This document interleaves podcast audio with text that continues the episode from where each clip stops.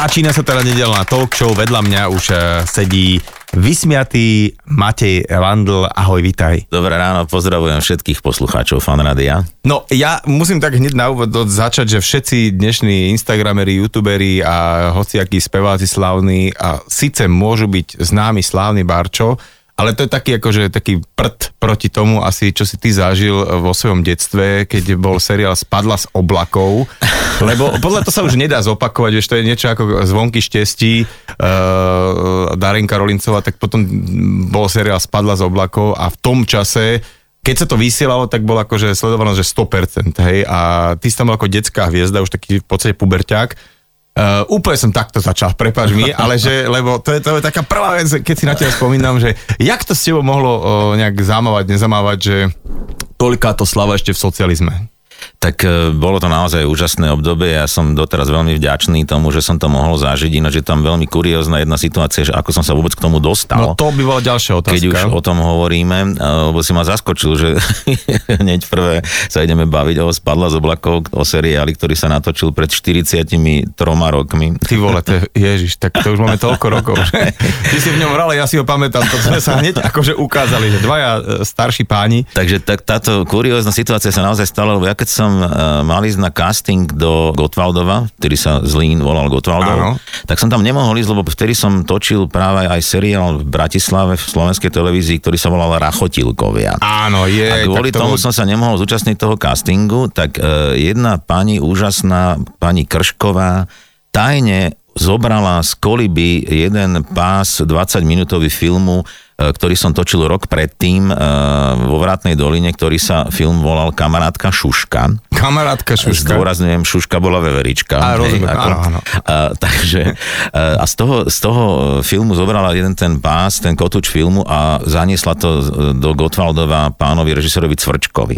A vlastne na základe toho sa pán Cvrček rozhodol, že ma nakoniec teda obsadil do tej roli Karola Čutku. Karol Čutka. Áno, takže, no bolo to naozaj úžasné obdobie, točilo sa to rok, zažil som naozaj skvelé zážitky v Tatrách, v Brne, vo Výškove, v tom Lome, na Barandove, v tých trikových štúdiách, lebo na tú dobu naozaj boli tie triky akože úžasné a veľmi pokrokové.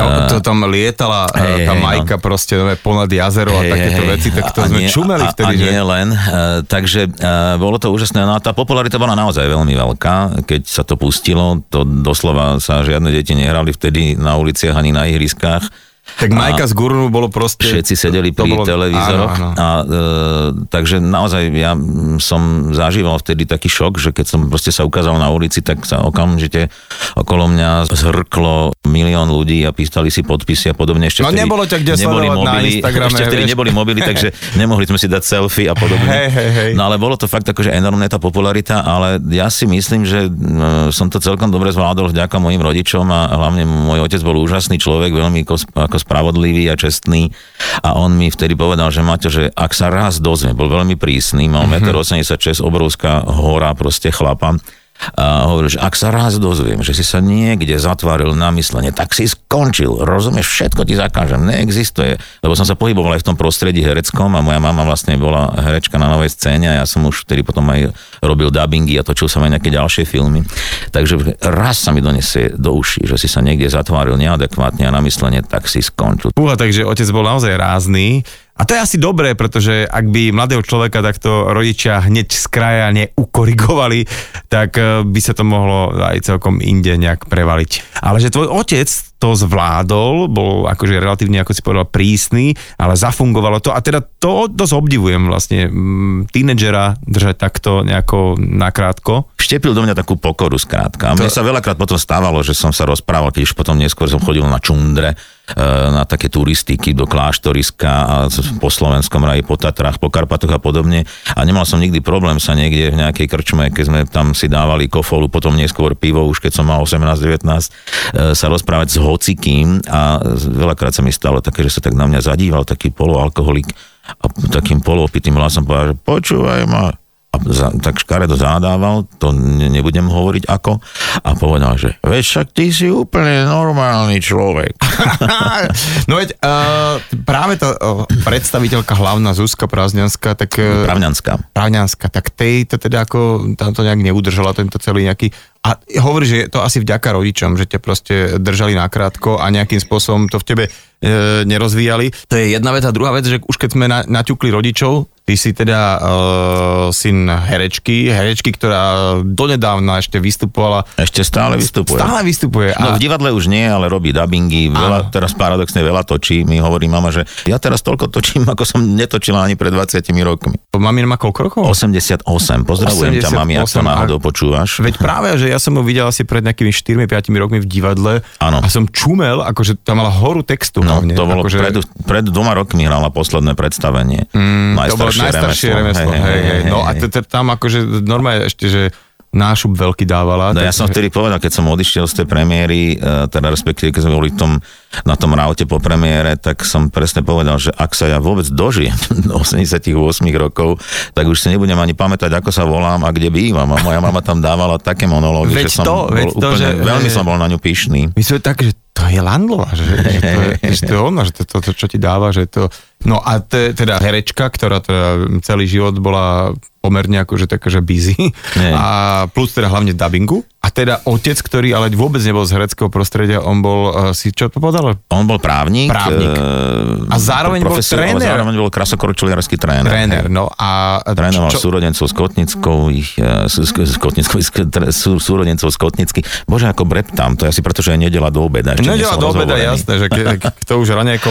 Čiže áno, takže celý život vlastne som venoval v podstate popri práve krasokorčulovaniu. Ale to nebolo tak, celý život. by the way, pretože uh, to som zase niekde úplne vyčítal, že tvoja mamina s ním bola, kedy tvorili pár krása korčulárskych. Áno, to je pravda, to je pravda. Vlastne oni sa vďaka e, Ládu zoznámili vďaka zimnému štadiónu, lebo ona mala nejakých 8 alebo koľko rokov a otcom mal nejakých 14, alebo nie, on, on bol o 4 roky starší, takže otcom mal 14, on 10 a tak sa vlastne spoznávali na tom štadióne, až to vlastne potom prešlo nejakých 10 rokov do vzťahu a vytvorili na pár krasokorčuliarské a robili taký, že rock'n'roll na lade. Rock'n'roll na lade. No. A dokonca ich volali aj do reví niekam, ale nešli, lebo sa narodil môj brat. A tým pádom sa skončila takáto sláva nejakého tanečného športového páru krasokorčulárskeho a teda uh, museli s ním, no takto, predpokladám, že museli s ním strašne skoro aj vstávať a bola to makačka, lebo ja som, neuveríš, v tlmačoch chvíľku chodil na krasokorčulovanie, ale to bolo peklo, že tam sa stávalo normálne, že o 5 a rodičia si tak po týždni striedali tie deti, že kto bude ráno zavážať. To si presne pamätám, e,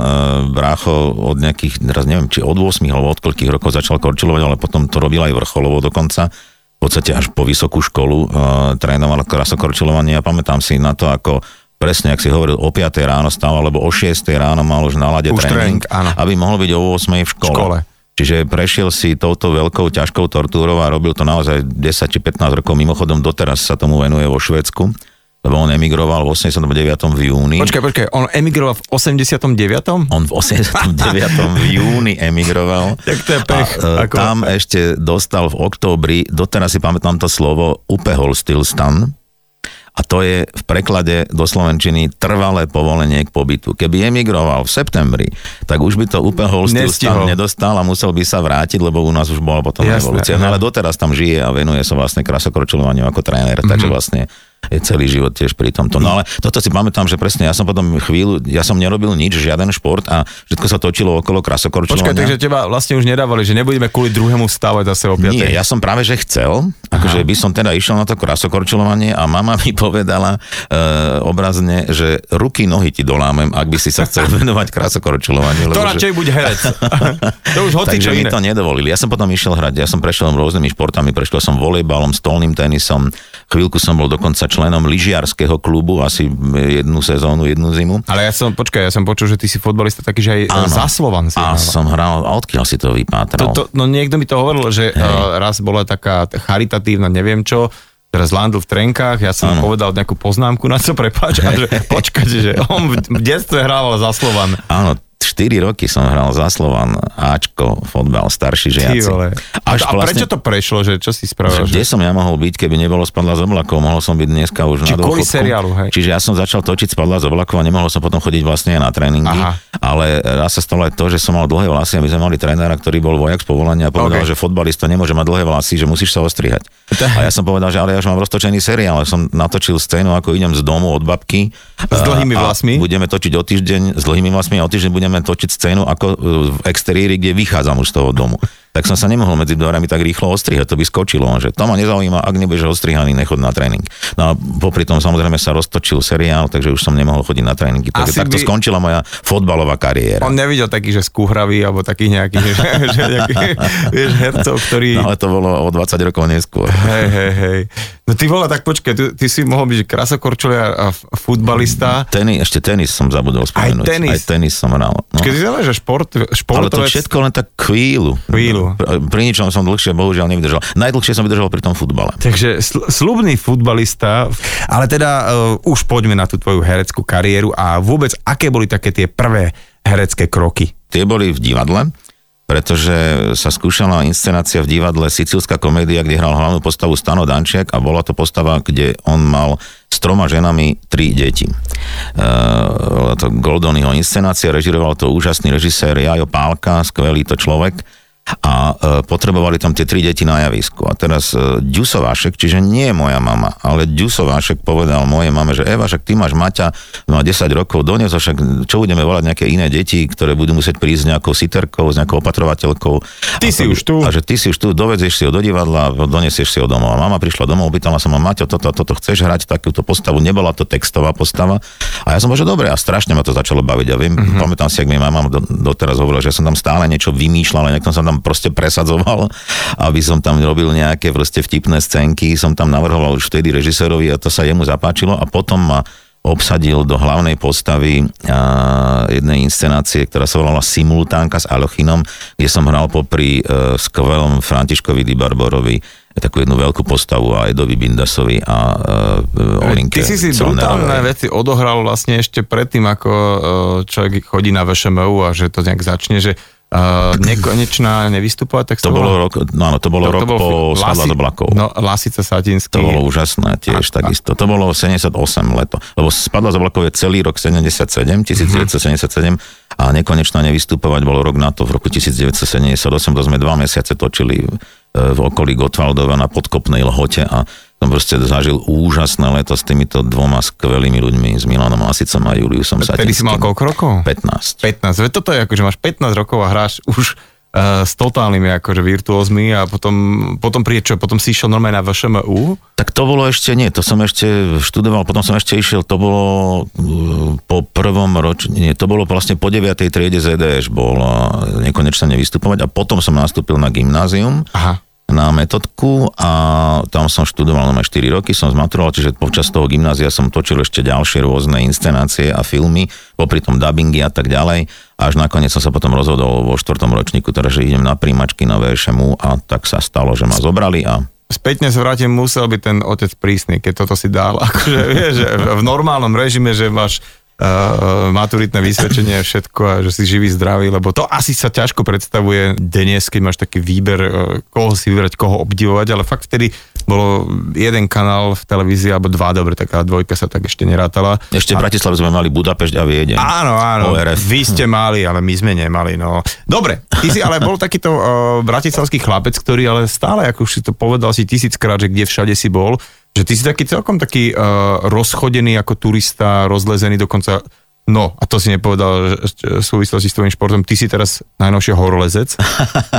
Ale naozaj, že ty máš ako sa zlezené, čo to? Tak e, to by som, nenazval by som sa horolezcom, ale som skôr vysokohorský turista. Teraz sme naťukli to tvoje horolezectvo, alebo ty si to nazval, že vysokohorská turistika. Ale dobre, ale súvisí to nejakým spôsobom s tým, že tvoja manželka je dcéra fakt veľkej slovenskej horolezeckej legendy? Vieš čo, ako nesúvisí to veľmi s tým, súvisí to skôr s tým, že obidvaja milujeme Tatry, ako ja som miloval Tatry, však už spadla z ako sa točilo pol roka v Tatrách, čiže mne Tatry veľmi prirastli k srdcu. A e, áno, Janka je dcéra Jozefa Justa, ktorý žiaľ e, v 88. roku zahynul Potom Pri ako vyliezol na Everest Boningtonovou cestou bez kyslíka, cestou naspäť vlastne zahynuli vtedy štyri aj aj, z, aj jeho traja kolegovia, Becik, Božík, Jaško a teda môj svokor, ktorého som žiaľ nepoznal osobne.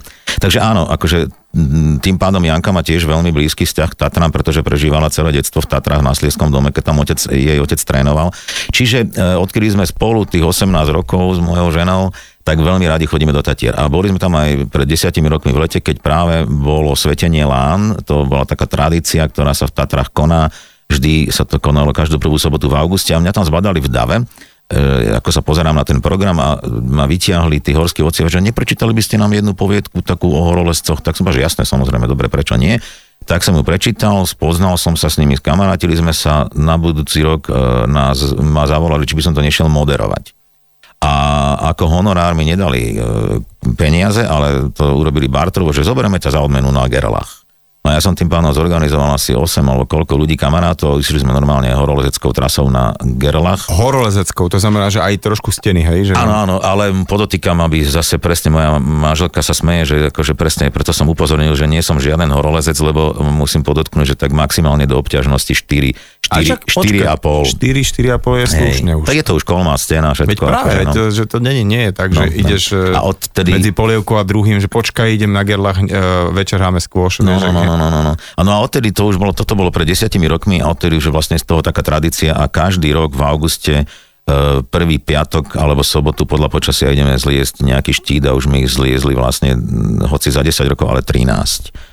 E, malý pyšný, veľký pyšný, Tak počkaj, lomničák, kežmarský. Koľko je vlastne 2000 viek? Tak toto neviem, neviem, Aha, či dobrá. nie je nejak vyše 20, myslím, Aha, ale tak. toto neviem, to by ma teraz Tatranci možno mm, Lebo nakopali. 13 to som sa ani, ani som si nemyslel, že 13. No nie, len ja mám akože 13, čo som akože zliezol, ale podotýkam, že všetko len do tej obťažnosti 4. Aj keď, keď sme zliezali z toho kežmarského štítu, tak tam bol jeden úsek taký mm, veľmi exponovaný, taká rímsa, kde vlastne máš takú že vlastne stojíš len tak na takej hrane, že máš cez pol chodidla hranu, si úplne nalepený na stene a máš také úchyty, si samozrejme priviazaný v sedáku, helma, všetko.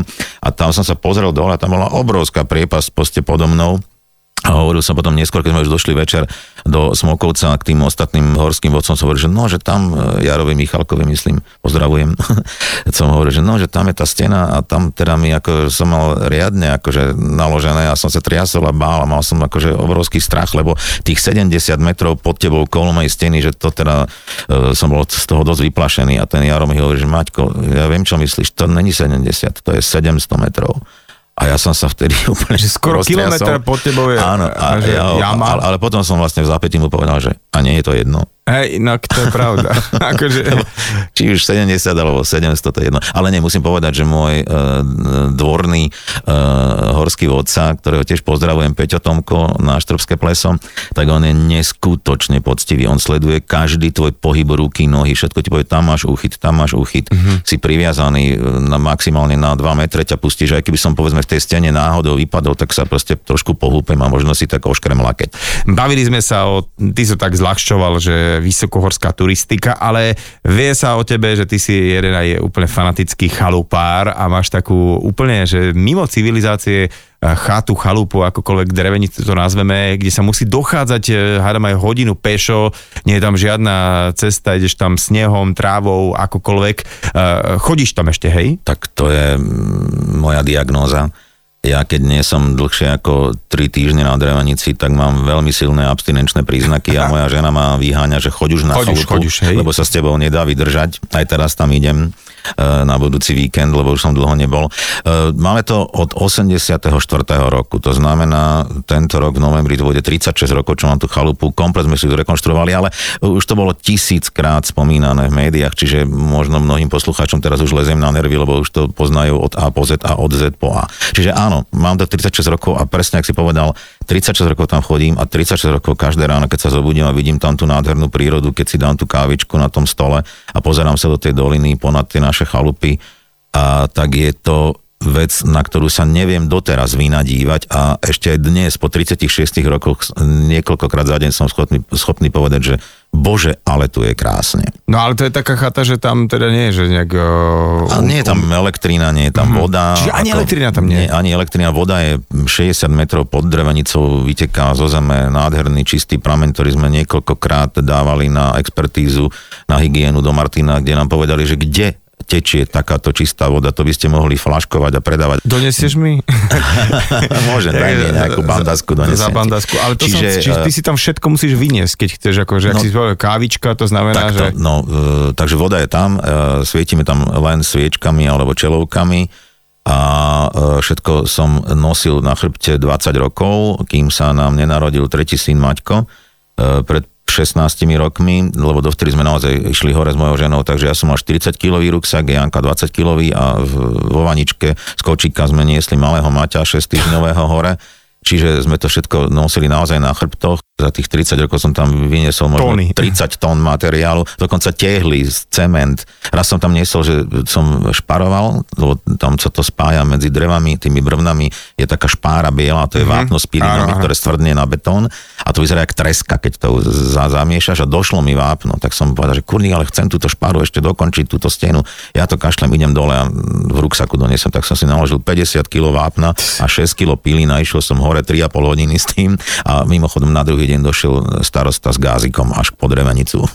No ale zase som si A zašportoval. teraz, či, čo si povedal, že teda už to nerobíte pešo, už No, dá a výsť? Jak sa narodil Maťko, tak e, po 3 čtvrte roku sme s kamarátom kúpili na polovicu jednoterénne auto. Čiže ktoré sa tam nejakým spôsobom ako, ako a ktoré, ktoré, hej? ktoré je, akože vyjde tam jedine naozaj dokonale dobré terénne auto a traktor. Čiže už tam vlastne sme zradili tú tradíciu chodenia peši a ja som síce vtedy, keď som to auto kúpoval, tak som povedal, že určite to je len na to auto, aby som tam ťažké materiály vyvážal, ale ináč budeme naďalej chodiť peši. Nebudem rušiť platí túto to? tradíciu. Uh, odtedy som išiel pešo asi dvakrát. No ja, akože to poznám. A ja si myslím, že ja by som bol asi v tomto istom, že romantika odtiaľ potiaľ, ale keď sa tam dá dostať aj nejakým malým terénnym autičkom, tak re- prečo nie? Poďme teda na tvoju hlavnú náplň e, života a to je hranie.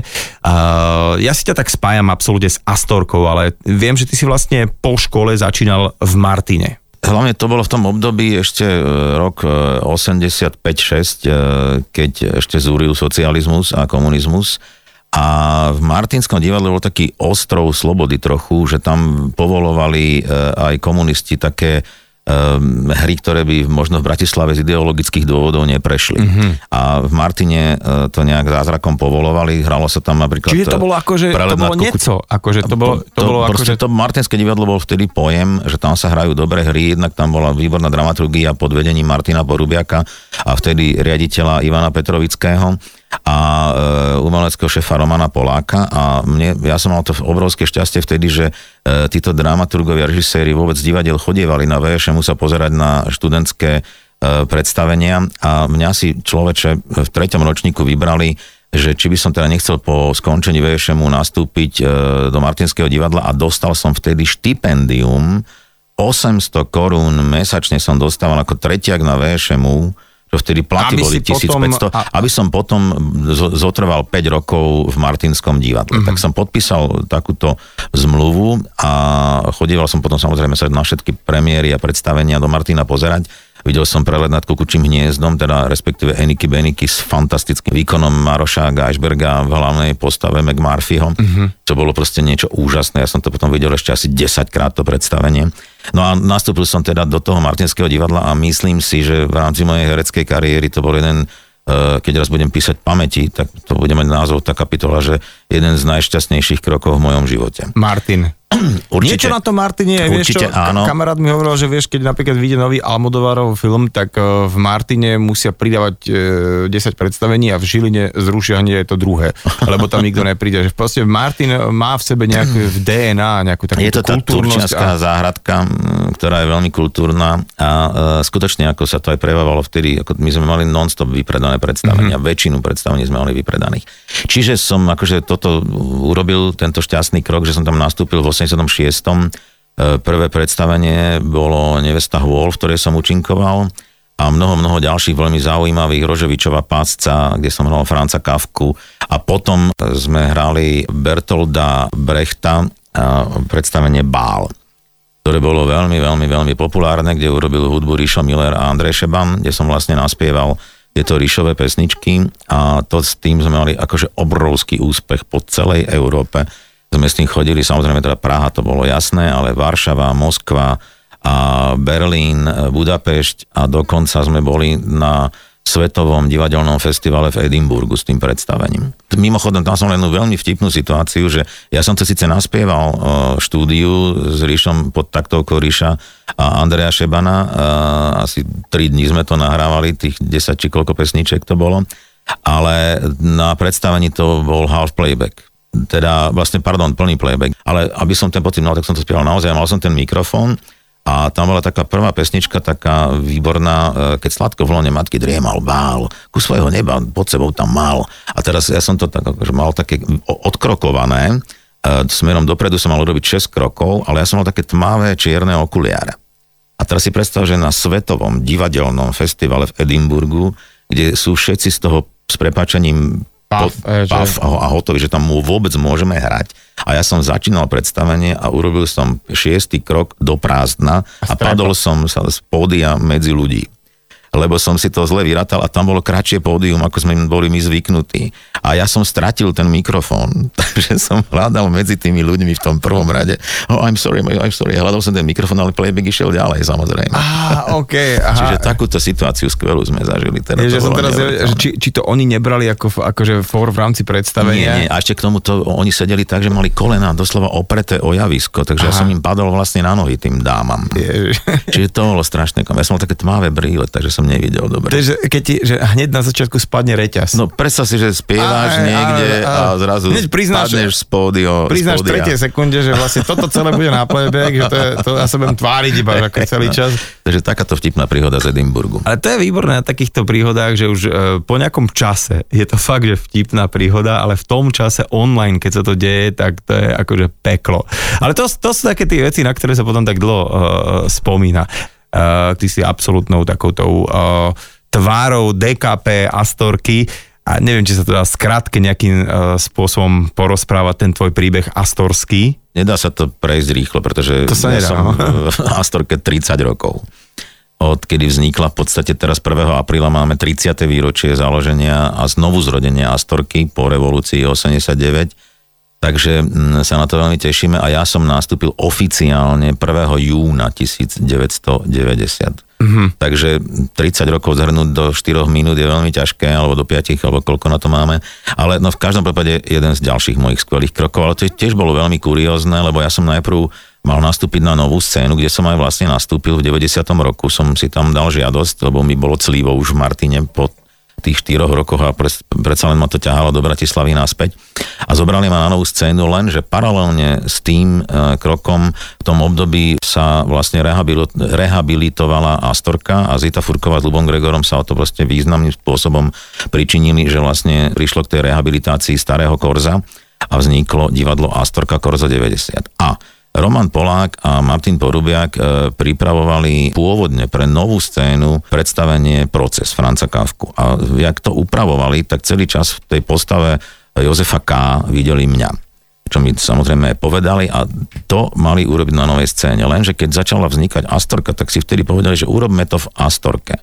A aj sa tak stalo, ja som mal začať skúšať niečo na novej scéne, ale v tom čase proces bol pripravený pre Astorku, tak ma oslovili, či by som teda nešiel. A naj, najskôr to bolo o tom, že hostovať, uh-huh. len to sa veľmi nepačilo e, niektorým ľuďom na novej scéne, že to by proste bola komplikovaná e, z, záležitosť okolo predstavení dávať dokopy, že by sme si nejak kolidovali a podobne. A nakoniec pr- prešlo to nejakou schôdzou umeleckej rady tedajšej e, rodiacej sa Astorky, že tak zoberieme toho Maťa akože do súboru. No a keď mi toto oznámili, tak to je asi, vtedy to bol pre mňa taký pocit, ako keby mi teraz povedali, že mám ísť točiť e, s Jackom Nicholsonom a s Meryl Streep e, na dva mesiace na Bahami nejaký film. Hej. A že s takýmito hviezdami ja mám ísť teraz točiť, tak to vtedy, keď mi povedali, že ja budem s Ozitou Furkovou, s Ferkom Kovárom, s Mácom Dednárom, s Maroškom Zednikovičom, s Ozorou Kolínskou, s takýmito proste e, esami hrať v jednom súbore, tak to bolo proste niečo neuveriteľné. Tak som samozrejme nemohol V jednom povedať súbore a hneď tá prvá hra, teda ten proces, akože to je trojhodinová kláda, kde nezleze z javiska. Úplne prvá hra bola Vyrozumenie od okay. Václava Havla, čo bolo veľmi vtipné predstavenie a e, potom hneď druhá hra bol proces, kde som 3 hodiny nezlezol z javiska, to je pravda a vlastne tieto veľké hviezdy um, my robili v podstate len takých sparring partnerov, lebo oni to mali vždy jeden, dva obrazy maximálne, ja som išiel celou hrou, ale dodnes si pamätám, akú neskutočnú trému som mal. Ja bol si vytremovaný, hej? Strašnú Z, z toho, že máš okolo seba tak, týchto lebo ľudí. som hej? vedel proste, že tam všetky tie oči, keď tá premiéra bude, takže no ukáž sa, či teda ty na to máš, aby si mohol s týmito veľkými esami byť na jednom pódiu. A hlavne teda byť Čiže- akože hrať prvé huslo. No, lebo- to, no, to to, bolo. Toto predstavenie akože bolo také, že keď si človek akože v rámci nejakej divadelnej takej abecedy, že e, ten Hviezdoslavov Kubín, keď si nejaký svoj robíš, tak toto uh, bolo treba vidieť. Ja som to Ty si to videl? Videl, ja som mal to šťastie, videl a uh, poviem ti pravdu, že vtedy som uh, naozaj, jak som ťa vnímal, jasné, že televízna hviezda a všetko, potom sa tak strátilo z očí a tu som tak pochopil, že fíha, že on, on vie totálne hrať. A hlavne, ale, ale to bolo presne, že to, ja som nechápal, že my sa potom pozreli na hodinky, že toto koľko trvalo, že aké to bolo dlhé a v podstate to bola neskutočná kláda, že to bol nášup. Vieš, to bolo tak, jak um, hubou kontrabas, alebo proste niečo také, že presne, to, je, to, Uha, bolo, to, tak to, bolo nie, vážne prirovnanie, Ne, ale to bol taký ten, taký ten, že tvoja úloha, že to, to bolo tvoje predstavenie a že to, to si išiel, že to, to bolo mega. To bolo mega. No a, Kopecký, Kopecký významný český herec písal uh, v jednej knihe, že herec, divadelný herec môže mať to šťastie, keď zahrá za celý život jednu takúto nejakú významnú rolu, kde proste mu to absolútne sadne a sa to potom ťahá s ním celý život a uh, toto určite proces bola jedna z nich. mne sa teraz tak tlačí otázka, že ako vlastne herci toto dokážu prepnúť z nejakej takej uh, bežnej dennej rutiny a preprogramovať sa na ten večer, uh, keď ich čaká naozaj takáto kláda, že 2,5 alebo 3 hodiny na javisku, úplne v inom nejakom uh, setupe a potom vôbec tiež ako vypneš. Ja si pamätám, že keď sme to skúšali, a to je už naozaj teraz 30 rokov, ale dodnes si pamätám, že keď to skúšali, tak ja som vlastne nežil iný život. Uh-huh. Ja som žil život e, Franca e, Kafku, teda ži- život Jozefa K. A ja som bol úplne mimo. Akože skutočne tam to ti môžu potvrdiť ľudia, ktorí žijú s hercami, že keď máš takúto ťažkú kládu, tak nie, že by som bol proste zrelý na psychiatriu, ale normálne žiješ s tou postavou non-stop, proste ťa, ti to nedá spávať, proste sa z noci zobudíš a rozmýšľaš nad tým, ako to spraviť, a, aby proste to bolo čo najvernejšie, čo najdokonalejšie, aby ten odkaz proste išiel do hĺbky e, tých e, hlav divákov. Čiže ja som bol úplne posadnutý tým a e, v deň, keď som mal napríklad predstavenie e, procesu, tak som nebral žiadnu inú prácu, mm-hmm. žiaden dubbing, žiaden rozhlas, nič. Som povedal, povedal, že nie, v ten večer ja mám proces, som sa od rána už vlastne sústredil. Niekoľkokrát som si aj cez deň proste prešiel ten text v hlave. Došiel som do divadla nie o 6, ale už o 5 a na 130% som sa proste sústredil a keď skončilo predstavenie, tak to doznieva ešte aj hodinu, dve.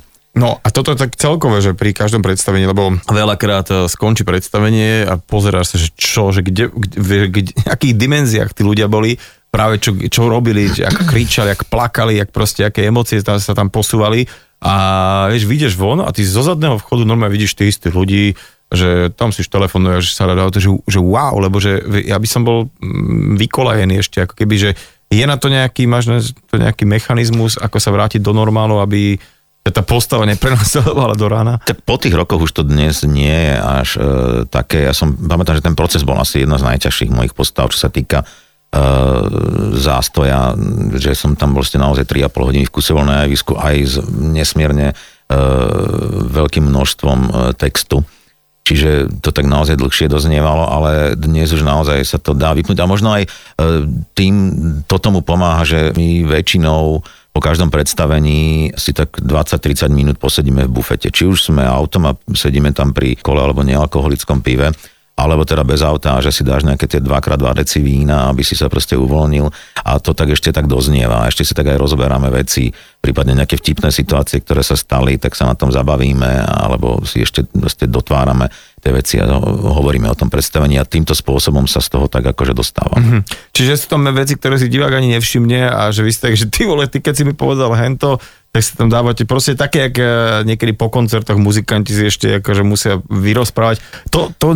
Čo bežný divák nevidí. Áno, áno, že to je proste tú emóciu nejak akože spracovať navzájom, že si taká je, že tým sa to asi aj ukludní tým kolektívom, že nie je človek sám asi, hej? Ozaj, teraz sa ťa opýtam, môžem? No. Stáva sa ti často, že ti vypadne text pri spievaní? Vieš čo? Alebo že zaspievaš niečo iné? A, nie často, ale... Ale zase jasné, že niečo Ale niekedy sa vieš čo stane, že, že e, vôbec keby si mala že textu, že za 4 strany v jednej pesničke, tam sa nepomýliš, ale máš nejaký refrén taký, že celonárodný hit, kde ako to nejde vypadnúť Áno, jasné. a normálne sa nadýchneš a teraz keby Okno. Úplne, úplne. A normálne, že zdedil som taký iPad e, ďuďov Hej. a sem tam očko raz za predstavím mi tam nabehne, pretože to, že normálne, normálne jak, jak nič. Hej, hej, A som to sem tam na prsty aspoň zapísal taký nejaký nábeh niektorých Hej. podstatných vecí, Lebo lebo, vy nemáte šepkárku. nemáme šepkárku, hej, hej, ale má, má, máme takéto zariadenie ako Hej, kto, ale hej, akože ak, predtým som sa na to díval, že to čo už je za trápas, aby si si tam dával nejaké texty.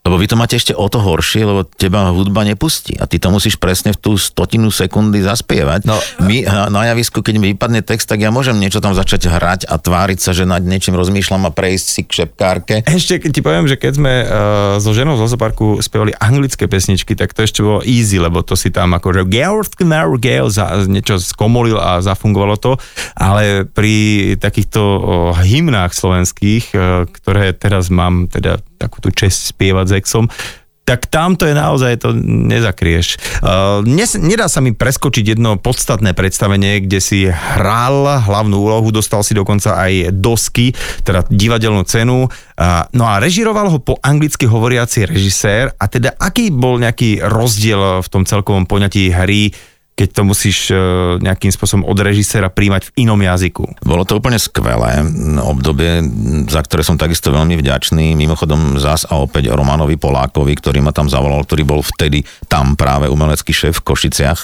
A, a Toto treba povedať, že bolo to v Košiciach, predstavenie sa volalo Bližšie od teba. Prišiel od teba autor Patrick Marber a rež- režíroval to domestikovaný holandian, žijúci 12 rokov v Londýne, Jan Willem van den Bosch. Mm-hmm. Skvelý to človek, úplne úžasný, pretože to bolo naozaj úžasné predstavenie so skvelou témou e, dvoch e, párov, kde sa muž a žena, muž a žena e, prekrížia, vymenia si proste partnerky navzájom a celý čas to psychologicky riešia, že čo sa teda vlastne stalo a dostávajú sa do extrémnych e, emočných vypetí, keď riešia žiarlivosť, scény rôzne a tak ďalej. To si videl tiež to predstavenie? Tak toto som nevidel, no. To je toto... veľká škoda, No. tak je to už 18 rokov dozadu, 2002 rok to malo vtedy premiéru a malo to teda naozaj veľký úspech, ale skutočne to bolo dokonale napísané, kde si e, ten Patrick Marber ide brutálne do do tých najintimnejších zákutí ľudskej duše a emócie a psychiky a,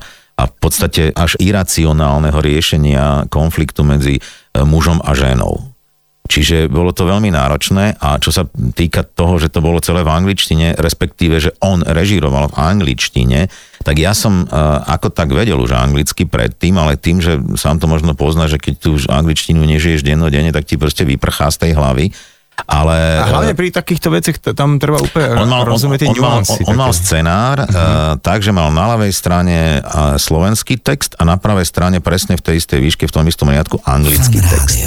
Čiže on, ale za tie dva mesiace bolo výborné to, že on sa úplne dokonale naučil tu, ten slovenský text. Uh-huh. Pre nás to bolo výhodné aj v tom, teda konkrétne aj pre mňa, že tým, že sme tam boli dva mesiace, ja som vlastne 8, ho- 4 hodiny denne do obeda skúšal niekedy večer ďalšie 4 hodiny a non-stop sme išli v angličtine, čiže či, e, síce na začiatku s tlmočníkom, ale jak som s ním a potom sme išli na obed, potom na žúr, potom večer na víno a tak mm-hmm. vlastne som dva mesiace non-stop komunikoval v angličtine, tak vlastne som sa dostal do skoro 90-percentnej angličtiny s ním. Mm-hmm. Že to bola jedna obrovská výhoda, že som mal zároveň uh, výučbu angličtiny počas tých dvoch mesiacov, okrem teda toho základu, že to bolo skvelé divadlo a on bol naozaj skvelý režisér tak, e, ale teraz som odbočil, vrátim sa k tým textom, čiže on sa naučil aj ten slovenský text. A bolo výborné, že keď sme už generálkovali a e, on sa pozeral len na javisko, už nečítal ten text mm-hmm. a dával pripomienky a povedal, že Maťo, tam v tom treťom obraze si nepovedal e, Dane Košickej to ak to si vynechal, tak prosím ťa, nezabudni na to.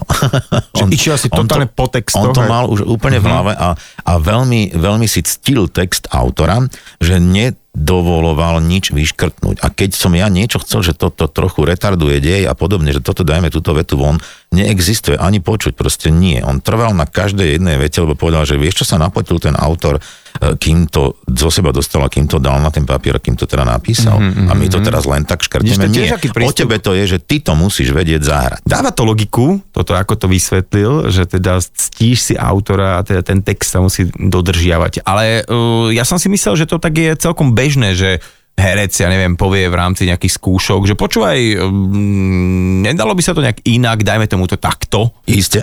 Do, že dobrý nápad, poď do toho, hej. Veľmi často sa samozrejme hej, škrtá, hej, hej. hlavne v starších hrách, ktoré naozaj, akože by, keby sa neškrtali, tak by sa hrali 6 hodín. Ah. Uh, takže okay. sa robia niekedy veľmi radikálne škrty, uh, ale zase vždy to musí mať zmysel.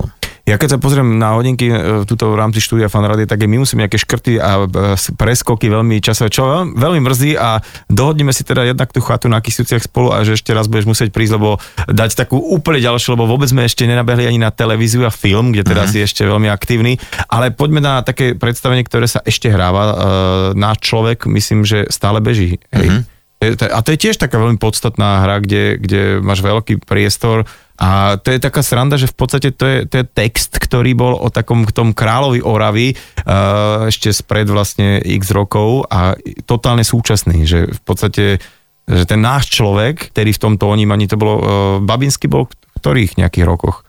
Babinský bol v podstate 20 rokov pred revolúciou. 20 rokov pred revolúciou? Bačoval, on doteraz žije. Dote... Možno nás aj počúva. A ok, pozdravujeme. Doteraz žije v Dolnom Kubíne a jednak myslím v niečom podniká, niekde na nejakej autobusovej stanici má nejaké priestory, teraz nečítam obchod, či to už by som ako zavádzal. Len aby sme povedali poslucháčom. Nech mi pán proste, Babinský odpustí, Je to úplne legendárna postava, ktorý, ktorý, ktorý si vytvoril okolo seba úplne takú nejakú auru pomaly až nedotknutelnosti, že král Oravy ho volali. Áno, áno, to je pravda. A, a, ja a si pred, to dokonca pamätám. Predstavenie sa volá Náš človek a musím povedať, že, že No, opäť, toto som akorát nevidel a už to mám tak nachystané v rámci tohto roka, že toto určite uvidím.